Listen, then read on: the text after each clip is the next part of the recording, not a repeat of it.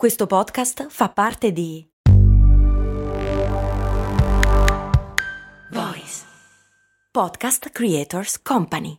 Aspetta, devo fare la spesa, fermati qui all'MD. Ma è un discount. E quindi? E costa poco. E quindi? Vuol dire che vende cose che arrivano da chi? Ci sono prodotti italiani. E vabbè, ma vende tutti i prodotti fatti da chi? Da produttori seri che conosci anche tu. E allora perché è così conveniente? Buona domanda, ma puoi fare di meglio. E allora perché non ci sono mai andato?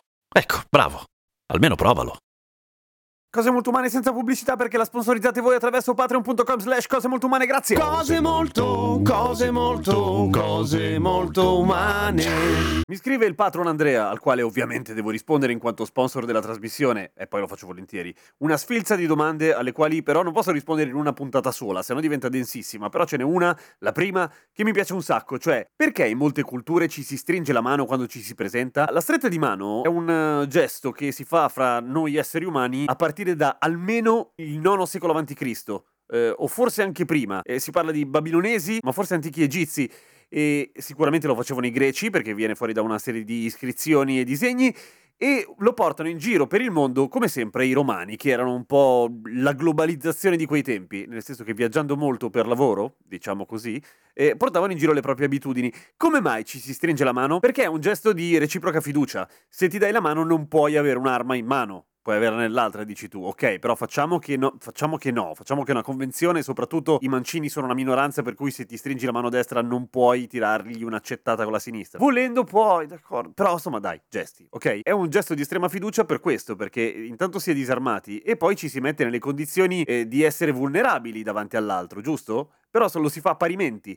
E un'altra cosa, si dichiara di essere fra pari. Nel senso che un re non dà la mano a un suddito. Quando ci si dà la mano è perché appunto si è fra pari. Ovviamente la stretta di mano non è uguale in tutto il mondo, non è che ci si saluta dappertutto con la stretta di mano, deriva moltissimo da quella che è la prossemica di ogni cultura. La prossemica è quella branca della semiotica che studia all'interno della comunicazione ad esempio i gesti e le distanze che si tengono fra i corpi, no? Sappiamo tutti che i paesi latini hanno una prossemica, quindi una sfera intima molto più piccola, molto più stretta, per cui ci si tocca, ci si abbraccia, ci si bacia quando ci si incontra, c'è confidenza, mentre i paesi nordici si tengono le distanze e ovviamente è quasi un'aggressione invadere la sfera intima di una persona e dargli due bacini a un norvegese che non ti conosce, che poi ti uccide a mani nude perché è grossissimo. Per la stessa ragione, ad esempio, la stretta di mano in Giappone non si usa e si usa il l'inchino, che però ha sempre la stessa funzione da un punto di vista della comunicazione, del messaggio, cioè mi inchino davanti a te, siamo pari, sono innocuo, giuro che non ti ammazzo. Perché i mafiosi si danno il bacino sulla bocca? Perché sono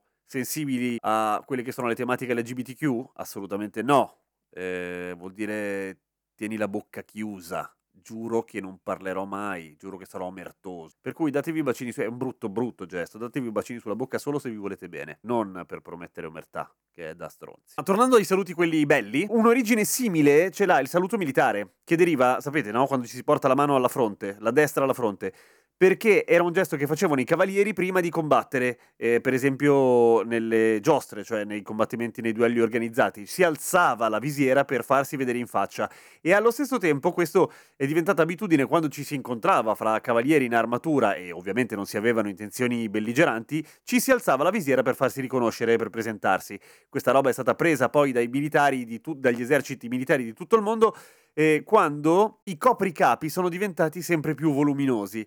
Perché c'è stato un periodo in cui ci si toglieva il copricapo come segno di saluto, ma poi, per esempio, pensate all'epoca napoleonica, il tricorno gigantesco pesantissimo da levarsi tutte le volte, rottura di scatole, per cui mano alla fronte è molto più pratico. Prima, però, si portava la mano alla fronte con il palmo verso il salutato, ok? Verso fuori, verso l'esterno, come se appunto per mostrare il palmo vuoto e senza armi nascoste. Questa era l'origine del gesto. Così salutava tutto l'esercito inglese, ad esempio. Solo che poi la marina ha iniziato a salutare col palmo verso il basso, perché i marinai avevano i guanti, il palmo dei guanti sempre lerci di catrame, che si usava sulle navi per impermeabilizzare il ponte, no? E per cui per una questione di decenza si salutava nascondendo il palmo, e quello è stato il saluto che è stato più diffuso, internazionalizzato in tutti gli eserciti del mondo. L'unico che è rimasto fuori per un po' è stato l'esercito polacco, che salutava con due dita. sulla fronte, ma ha cambiato durante la seconda guerra mondiale perché gli altri eserciti si sentivano presi per il culo quando gli facevano il saluto, che alla fine sembrava il saluto dei Boy Scout, e ci furono anche degli arresti per insubordinazione. Poi il misunderstanding venne spiegato, ma l'esercito polacco decise di uniformarsi facendo il saluto del soldatino, quello. Ma già che ci siamo, e invece perché si dice ciao?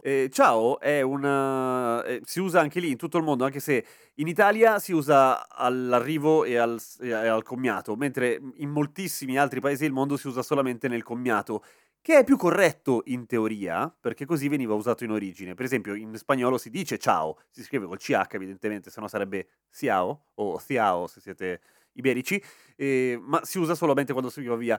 Viene dal Veneto e diffuso in particolare nell'Ottocento anche attraverso le commedie del Goldoni, perché deriva da sciao, che è la contrazione di schiavo tuo, cioè come dire al tuo servizio. È molto molto molto formale se vuoi in origine, però mi ricordo quando in seconda media interpretai magistralmente Pantalone nella commedia La figlia ubbidiente di Goldoni, tutte le frasi finivano con schiavo e poi fra parentesi parte, per cui nella nostra classe era diventato un saluto schiavo parte, ma questo perché eravamo stupidi. Comunque interessante, no? Ciao deriva da schiavo, il saluto romano deriva dal fatto che non sei armato, stringersi la mano deriva dal fatto anche lì che non sei armato. Come siamo curiosi noi umani, che dobbiamo garantire agli altri che non abbiamo cattive intenzioni di ucciderli, per esempio, quando li incontriamo. Cosa succede adesso? In questo periodo la mano non ce la si può dare, perché o si fa quando ci si dà i guanti di lattice, oppure non si può perché poi moriamo tutti. Allora ci si dà il gomito, che è una roba bruttissima, secondo me. Però mi sa che è l'unica. E l'altra cosa carina è la cavigliata, o tipo la pedata di saluto. A domani con cose molto umane! Grazie come sempre a tutti i patron che su patreon.com/cosemoltoumane sponsorizzano la trasmissione e la fanno andare avanti per sempre! Fino a quando i patron non si rompono le palle e soprattutto non vi iscrivete più e non contribuite più. Sarà un momento tristissimo per me. Sarà una puntata sul... la tristezza quel giorno. Non fate arrivare quel giorno.